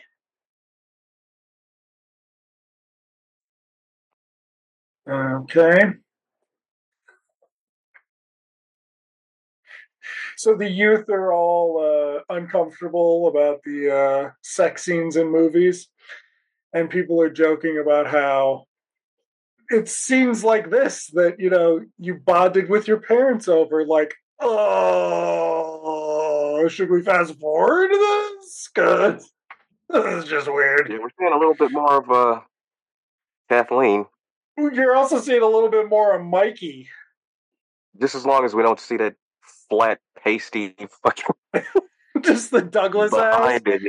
Oh my yeah. goodness. Like, people don't realize that Mel Gibson really probably made it on his ass for two years. He didn't show it in four, though, did he? Lethal Weapon four? Oh, he showed it in one. Oh, right, but he did the he did the undies in two. Right. Mm. No, no. There was, was the striptease in three. Oh, yes. Never. Yeah. Okay. Wow. This movie's rated P G, by the way. Well, as long as you don't see anything, I yes. guess, and it's from the side, that's how they justify mm-hmm. it. Okay, so... He just stole the map. Post-coital. Betrayed her. And now... Andrel. Han Solo didn't do that. Okay, so now we got this guy. So, there was, in like the seventies, you always... Oh, look at... Michael Douglas is in some lifts there. um, in the seventies, you would have had like a name actor as your villain. I mean, you would have had Laurence Olivier playing a Colombian guy. Like, they didn't care in the seventies. Or, d- or like, uh, fucking, like the boys in Brazil. Right. Mitchum. Not Robert Mitchum. Uh, fucking, who's the other guy? Gregory Peck. Oh, Jesus. Type. Yeah. Would be the heavy. Yeah, so instead, post-Darth Vader, your good heavies are sort of these just like really obscure character actors who did this and then played the lawyer, the female lawyer's dad in something else. Like,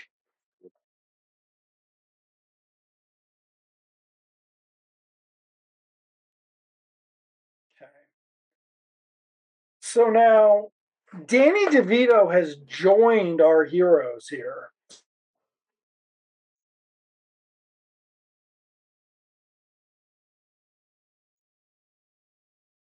And we've got thirty minutes left, but basically this is one of those shows that's like a, uh, or one of those movies that's very much a uh, triumvirate, right? You got the three, you got these two, and you got Danny DeVito, but he hasn't been around yet. So they have managed to establish him as part of this triumvirate in thirty minutes or less. Oh, look at that. Yep. It it it forms into a heart. Oh my God. Uh, something's wrong.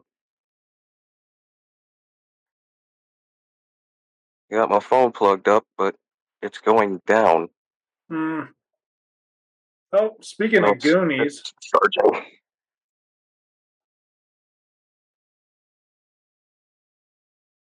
Cave scenes of the early nineteen eighties. Um,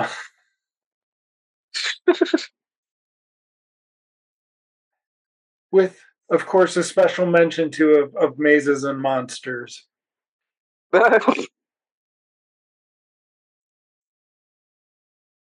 Dean, nobody but Dean Cundey should shoot a, sh- a cave.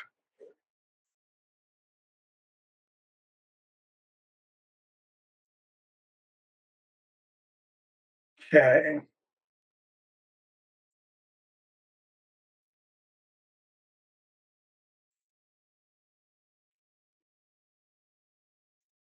Trying to think other like treasure hunting movies of the eighties. I mean, this is very Indiana Jones, right? This is... And at this point, they would have only seen Raiders. So it's like the romance novel version of Raiders with... Yeah, that's how they were trying to spin it. Yeah. Well, especially with the poster. He's swinging on the poster, yeah. Right? Yeah. And up until this point, Raiders was it. Yeah. So... They were chasing Raiders at this point because yeah. Temple of Doom was coming out. And nobody really chased Temple of Doom. No.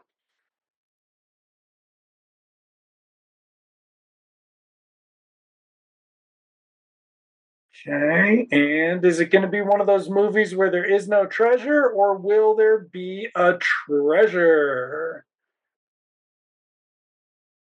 There is a treasure. And it's a piece of junk.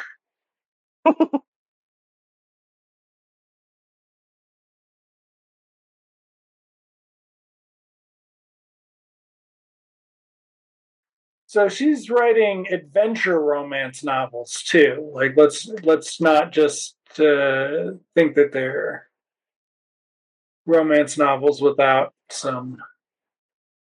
Okay, they got a kryptonite light on that shit. Look at that. That's some fucking kryptonite there.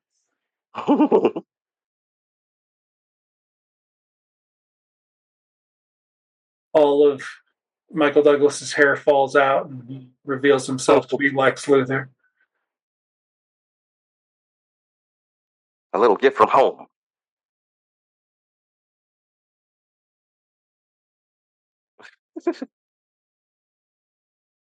I know, they're just like, who the fuck?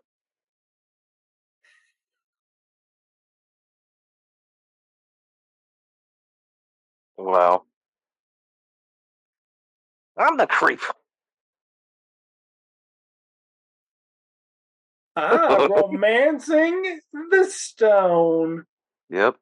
We have a title, folks.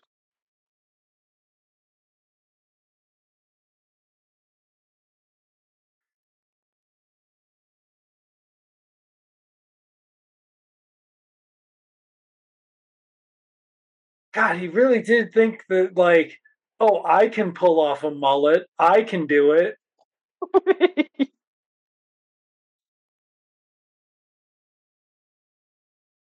Okay, so we're going to get a car chase over fields, which is...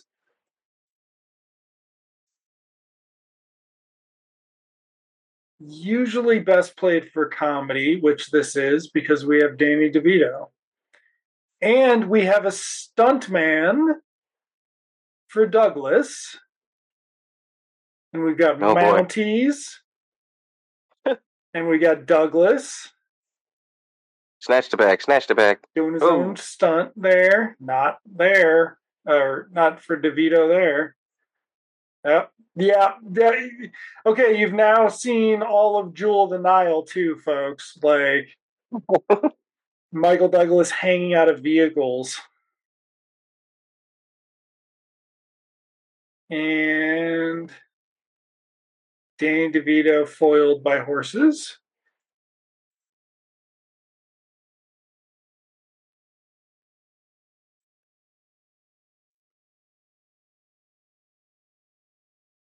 Did you just see the wig on the stunt lady for... This shit leaped. Uh, I think that's a little model. Yeah, it's a little model. No. That's, that's a real car without anybody in it. Right. They can maneuver that shit. But we're still keeping our banter going during the sequence here, which is... Uh, and... Ah, no, over the falls. There we go. Woo! I think they used the clip, that clip for like the intro to the, the Fall Guy or some shit. Because they did use a lot of clips from actual movies. That would be a good one to use. Oh, they used the on. one from uh, Silver Streak. We never did that. Wilder season. gets knocked off the uh, the train. Yeah.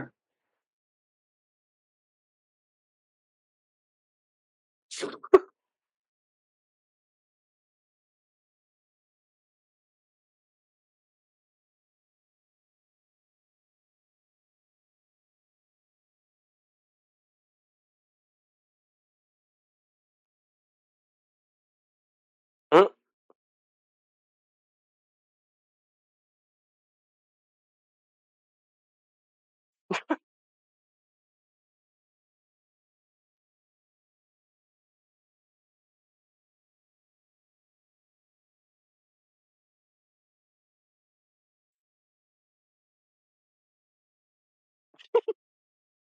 The Bickersons here. Yeah. Oh, yes, yeah. It's too bad that uh, Tom Cruise never did one of these well. Yeah, he could have fell into yeah. something like this. But then the he closest... ended up doing... What's, what's the one with... Uh, I think he did one with Cameron Diaz, yeah, right? Night and Day, yeah. Right. That's that him would, being Tom Cruise. Yeah, it's him being Ethan Hunt, so... Yeah.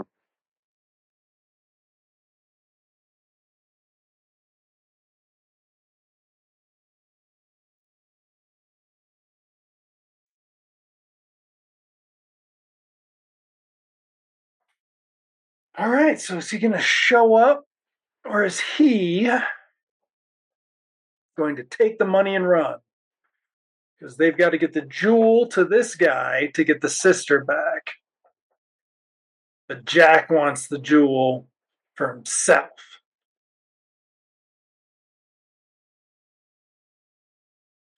The problem with bringing Danny DeVito back for the second one is that Danny DeVito's not Joe Pesci.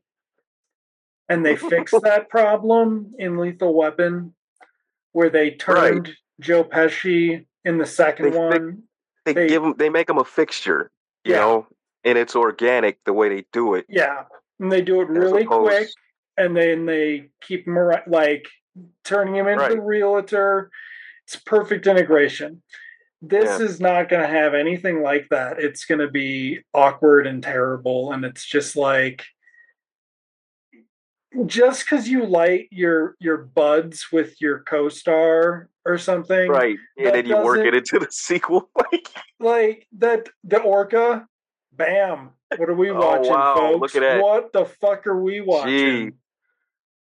Wink, or maybe that's just a, a nod, anyways. Yeah. Um. But oh, I love this sequence so much. Oh, oh, these locations. Yeah. Oh. Just look how look at that. The lights. Yep. Look at that. I love that yep. shot. Yep.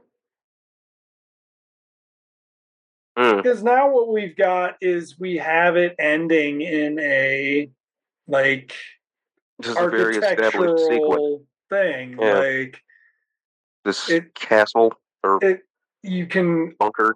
Presumably imagine a romance novel describing the history of this place in detail or yeah. something, right? Like, it's just a really nice way of doing it. And the second one does not get that at all. It just no. doesn't get it at all. This is very Pirates, too. Right. This antiquated, uh, you know, place that they're in. So she doesn't have the jewel yet? Or she does have the jewel? No, Jack has the jewel. Right. She has the map, I think. Or uh, they want the map and the jewel. I don't know. They want the jewel. They definitely want the jewel. And Joan has the map. Okay, so the they wanted the map, but instead she went and got the jewel from the map. Mm-hmm. But they don't necessarily know that because of Danny DeVito not being there yet. Right. Right. Ira!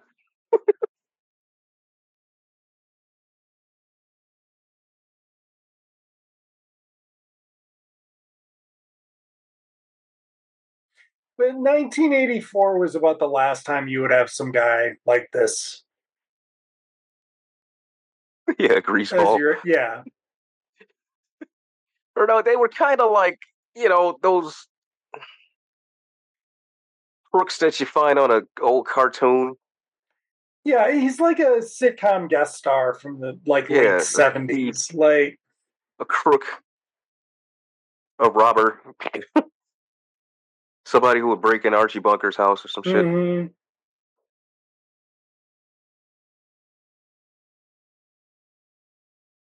Oh, boy.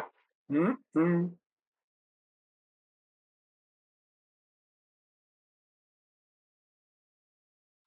Of course, Jack is still dressed in his, his get-up.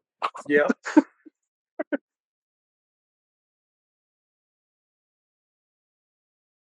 Yeah, Michael Douglas really seems to think he should have been like Robert yeah, he thinks he's a stud, but he kind of he just looks kind of yeah. I don't know, I can't say dorky, but like he's anything but cool, right? And like he doesn't get that that's working in his favor in this.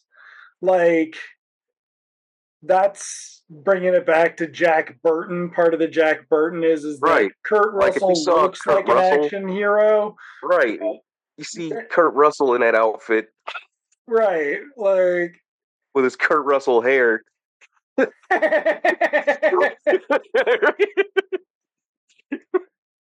just looks better already.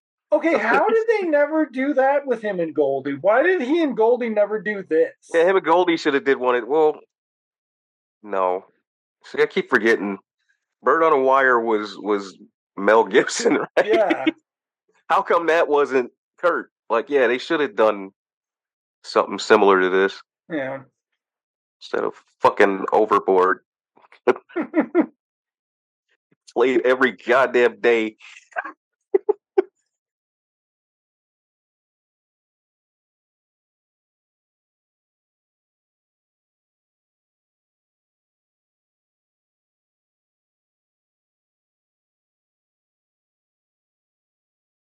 Oh, God. Mm-hmm. Shitty accent. Oh.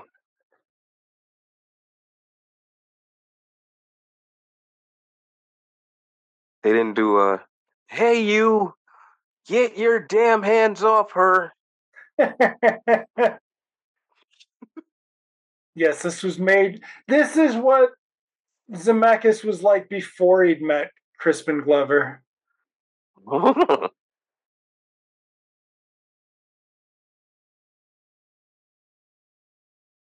Uh, okay. Rrr. Gators. I wonder if it was a coincidence that this and Temple of Doom had gators at the end of them. Are they from the same gator rental place? Right. Well, then you would also have the um, Crocodile Dundee. Well, that came um, later, didn't it? That came later, but that also filled this sort of spot. Oh, yeah, romantic but sort of. Romantic was, action that comedy. Different. That was different, a little bit different. The first one was different. Part two was like... Yeah, very that. much this. Yeah, part yeah. two was a fucking turnover. Part, yeah.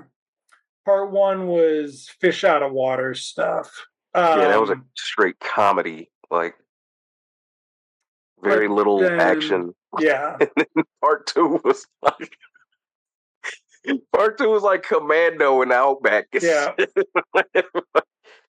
So I've always been huh? bewildered that they didn't relaunch that with just Hugh Jackman or something. That'd have been cool. Yeah. Oh. And there goes the jewel. But I guess Aussie exploitation's passe. Okay, so we just had an arm chewed off in our P G movie. We've had yeah. some uh, breastises through wet uh, cloth, and then we had the it's not naked if we press our naked bodies over our uh, whatevers. Uh, yeah. It's not a nude scene, bits. and that it. This is very much a. Now that dude is good because he's like acting like he actually got his hand chewed mm-hmm. off. Like, his whole. Not like it's Henry Silva, you mean? Right, Henry Silva would have just went stiff. Burr, still stiff had the same expression yeah. on his face. Can he make other expressions? No. Right. It's been stuck like that since sixty-two. Oh. Johnny Cool, whatever the fuck that movie was. Okay. So we're okay, chasing. Yeah. So that gator decided, yeah. hey, I, I, I got a hand, so let me go take a walk. So, also, at this point, you didn't have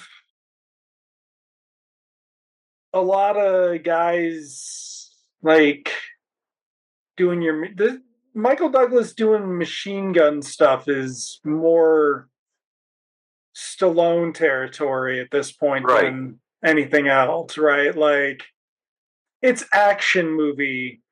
It's action hero stuff. It's it's B-movie. He probably said he wouldn't do this movie unless he got they to had shoot a scene those where guns. He got to oh, shoot yeah. those fucking guns. There's that, what is that one called? Bloodwork, this, uh, one of the Clint Eastwood ones. old man Clint Eastwood once, and Jeff Daniels has a submachine gun at some point for no reason. And I'm like, did Jeff Daniels say he wanted to shoot a submachine gun? Like, was that like one of the conditions? Because it makes no sense. Like, all of a sudden it was nineteen eighty-two again and shit, and it was just like, oh. Okay, another great location. Some beautiful lighting here. Look at this. You know? I love this. And Silvestri's killing it with the score. Yep. All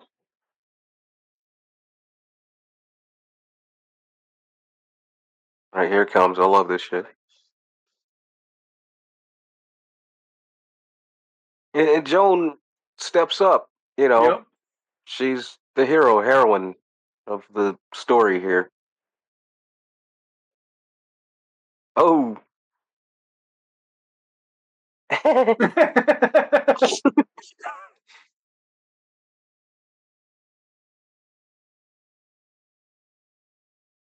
Right. And at this point, Michael Douglas is sort of in your your third tier, and this is your showdown between Joan and the heavy, who wasn't a heavy.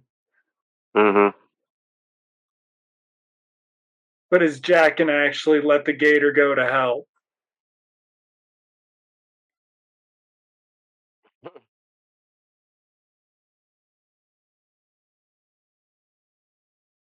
Yeah, can't have them both, buddy. Yeah.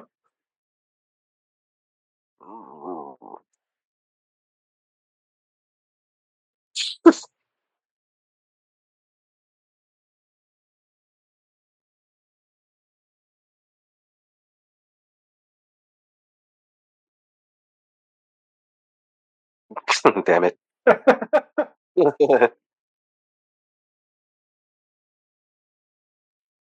This is also something I can see Jamie Lee Curtis trying to have done before. Oh, yeah. True Lies. She could have done this. Yeah. She definitely could have done this if she didn't insist on having that haircut.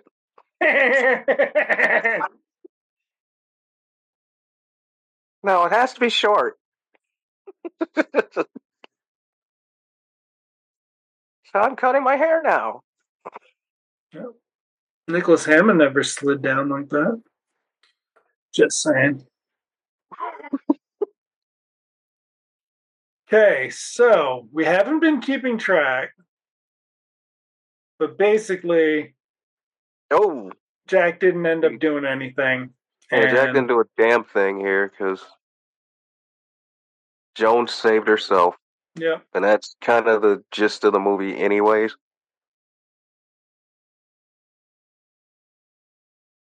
Which is what the character in her book. Yeah. Right. Character in her book is a strong female, you know, or whatever. Uh, DeVito gets left by his punk ass cousin. Wait a second. Ira's not in the second one, but he lives? Yeah. So it's even worse than I thought. Oh, yeah, they totally edged out that dude. I don't so, even think he gets mentioned or anything. I think in the promo, DeVito's calling Ira on the phone. No. Yeah, I think no. he is. I think no, he is. No, he's not. No. All right. Uh uh. Because right. It was totally sold as a, we got as a Douglas DeVito Turner film. Okay. Because they, they did the video, remember? They they did When the Going Gets Tough. Yep. Billy Ocean. Yep. Hell yeah. Next week. Ah. It's going to be the best fucking thing about it. uh. They could have done... They should have revolutionized... They should have... done the music video over the end credits revolution years early for that one. Mm. That's the other thing, folks. Video home video releases often had your hit music video intercut yeah, the video with the, the end movie. Credits. Uh, Robin Hood, Prince of Thieves was the big example of this. That damn song. Ugh. Yep. Eesh. Isn't that Eric Clapton? No. That was, um... It was... It Brian was, Adams. Brian, the two other guys, Sting, right? No, no, that was... Brian Adams did Everything I Do, and then that was a hit, right? Mm-hmm. So then later on, Disney decided, we got Three Musketeers coming out, so we're going to oh. do this song, and it's going to be in the same tone of Everything I Do, but we're going to have three guys in it, and it's going to be Bryan Adams, Sting, and uh, Rod Stewart. Oh, my God. Um, I did All for Love.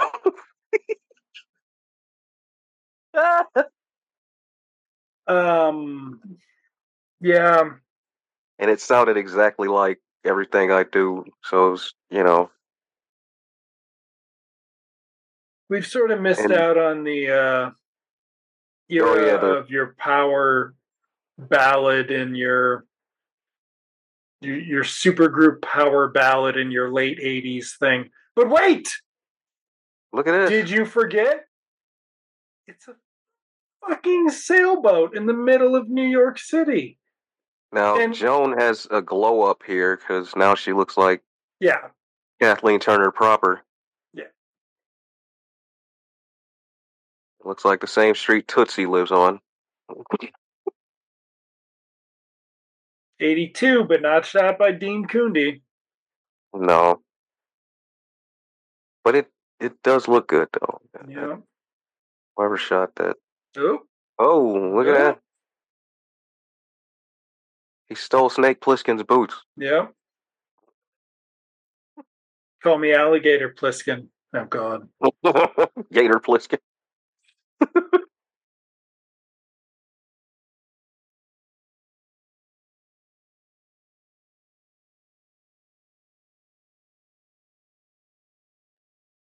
Oh, he even got himself a fancy jacket. Yep. You like that collar? You know you like that. Look All that, that shit from... He's got a cravat on, doesn't he? Doesn't he have a fucking cravat? That's some shit. Christopher Lambert would have wore in Highlander. Yeah. Uh-huh. Oh. Take us away, Alan Silvestri. Now, what you have there is some really complicated composite shot. Because they are not on that boat. But that boat does definitely appear to be in New York City. Well, they probably, look, that's back then where you could do type, type of shit. Then, well, now it looks like it, but in the first, at the beginning, it did not look like it. Okay, but yes. So even though this reveal is, I don't know, a minute and a half, it has a very big... Uh, It's distinct because you've got these end credits that don't fade out for quite a while. And you just continue with the practical effects shot, as it were. No, I don't think that's for real because the car went by it. Yeah. That the boat's definitely there. I'm saying there was something about oh, the shot of the them boat. kissing in the boat. Like almost mm-hmm. they superimposed them kissing before they cut to fucking stunt people. Because tough old Michael Douglas was not gonna fucking get pulled around in a boat, like up the street, up the block there, because we still got people moving, and mm-hmm. this is we very much a we live have shot. Not paused yet. Are we gonna pause before we fade out? We'll have to see. But this is also the year of Ghostbusters, so. New York location shooting was sort of a big deal this year. Yeah, New York was all up just... It wasn't until, like, I would say John Hughes stepped in where people started acknowledging, you know, Chicago. Yeah. Because everything was always New York or California. Of course... You got your occasional Miami. Yeah, and you'd get, starting in the late eighties, you'd start getting other um, oh, places. Wait a minute. Eddie Grant performed yeah. Romancing the Stone. Mechanical Alligator Effects, Chris Wallace, Incorporated. So there's our wow. tie-in to Gremlins. Unintentional. Gremlin. But you notice, we, Danny DeVito has not had an epilogue in this. We have not... Oh, we did. No. We missed it. We missed it when it paused. The street is paused. It is? Yeah. Yeah. Paused. People aren't yeah. moving. Yeah.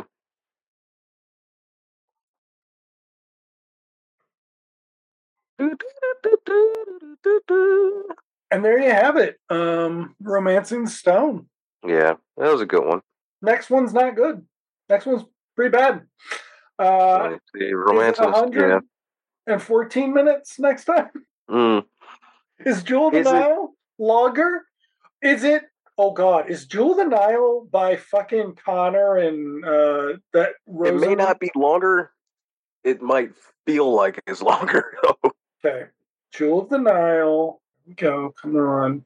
It is one forty-six, so it's the same amount of time. It is. It is Lawrence Connor and Mark Rosenthal, those guys who suck. Completely. It is Lewis, who wrote Star Trek five as well as Superman four. Um, Lewis Teague was the guy who is not uh, Sidney J. Fury. And director of photography, Jan de Bont. Oh, wow. Yep. So Jan de Bont, who has retired completely since uh, the bomb of Lara Croft, Tomb Raider, the Cradle of Life. After his falling out with Steven Spielberg over the oh, wow, man. giant ghost at the end of The Haunting. Hey, you know, speaking of Jan de Bont.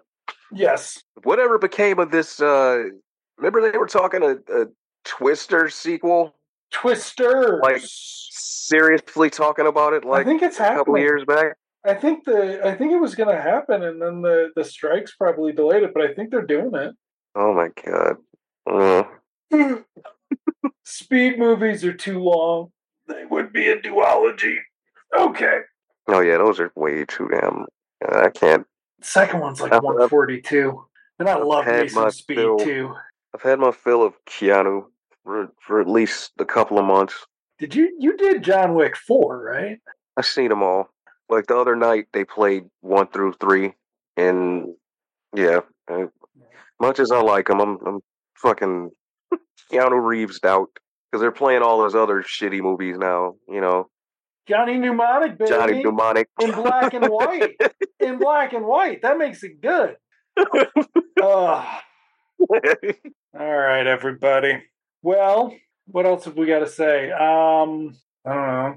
Well, Romancing the Stone was great. Yep. It was a it was a cable staple for a long time, and I don't know. It just kind of, I guess it was, it gave birth to the the Douglas, DeVito, Turner trio, you know. It, Which never really paid off in nah, hindsight. No, never really paid off because War of the Roses was supposed to be a hit, and then people saw it and were so turned off by the, the end of it. So, yeah. Yeah. The, that era, kind of starting with Witches of Eastwick, I guess. Not War of the mm-hmm. Roses, but sort of your uh, dark, dark comedy. comedy era. It was a very weird one because while those, they were hits, or some of them were hits at the time, even Zemeckis did one, uh, Death Becomes Her, even though Death he Becomes played Her was a little bit funny, spoofier. Yeah, it's it still was never a, it never really, it wasn't a, you know, because if it had been a hit, then Zemeckis probably would have more weight, I think. Death Becomes Her was just, I think it, it did well, but it didn't, yeah. you know, it wasn't a super hit. Yeah, so. Because he kept trying, and then he did uh, fucking... Uh, Go, baby! Forrest Gump, which, yeah, was his magnum opus, and then, what's the, uh, shit, I'm trying to think of this crappy C G one. Beowulf. Polar Express, Beowulf. Polar Express. Polar Express, Beowulf. Castaway, Flight. He started doing shit uh, like that. Now, Flight is actually good. Flight's got a lot of good stuff. Flight's very good. Kelly Riley's. Really? I think she sucked. Didn't she suck in that? I can't remember. She was all right. I mean, all right. She wasn't playing, you know, she wasn't the badass. She was the girl, you know, and it's it, it, when you play the girl, it, it's just yeah, you're limited. Dang. Yeah. Um, but yeah, so he yeah he's another one of those guys who he thought he was going to revolutionize Hollywood with his C G I shit, and he didn't. And now, has he started doing movies for streaming yet, or like maybe has he retired? It, like these guys, they all, they all end up doing at least one or two streaming yeah. movies just to get paid. Um, basically, except Spielberg. Spielberg's one of the few who hasn't yet, and Peter Jackson's like, oh no, they they only pay me for my documentaries because you know. Now, um, if they were smart, they would use that Netflix money and do a ten ten sequel. Yep, if they were smart. But, yeah, yeah. We'll never see that movie. We'll never see a nope. sequel to that. Uh, such a good underrated movie. I didn't see that. All yeah. right. Next week, Jewel Denial. Um, yeah, strap in, kids. It's going to be great. Especially once the, the, the actual Jewel shows up. uh-huh. Never gets old. Never gets Ooh. old. Lawrence Con. You know, Connor and Rosenthal could have written the Martha lines. Mm. Is the is the Martha line beneath Connor and Rosenthal? It might actually be. We'll find out next week when we, when we all meet the Jewel of the Nile. Later.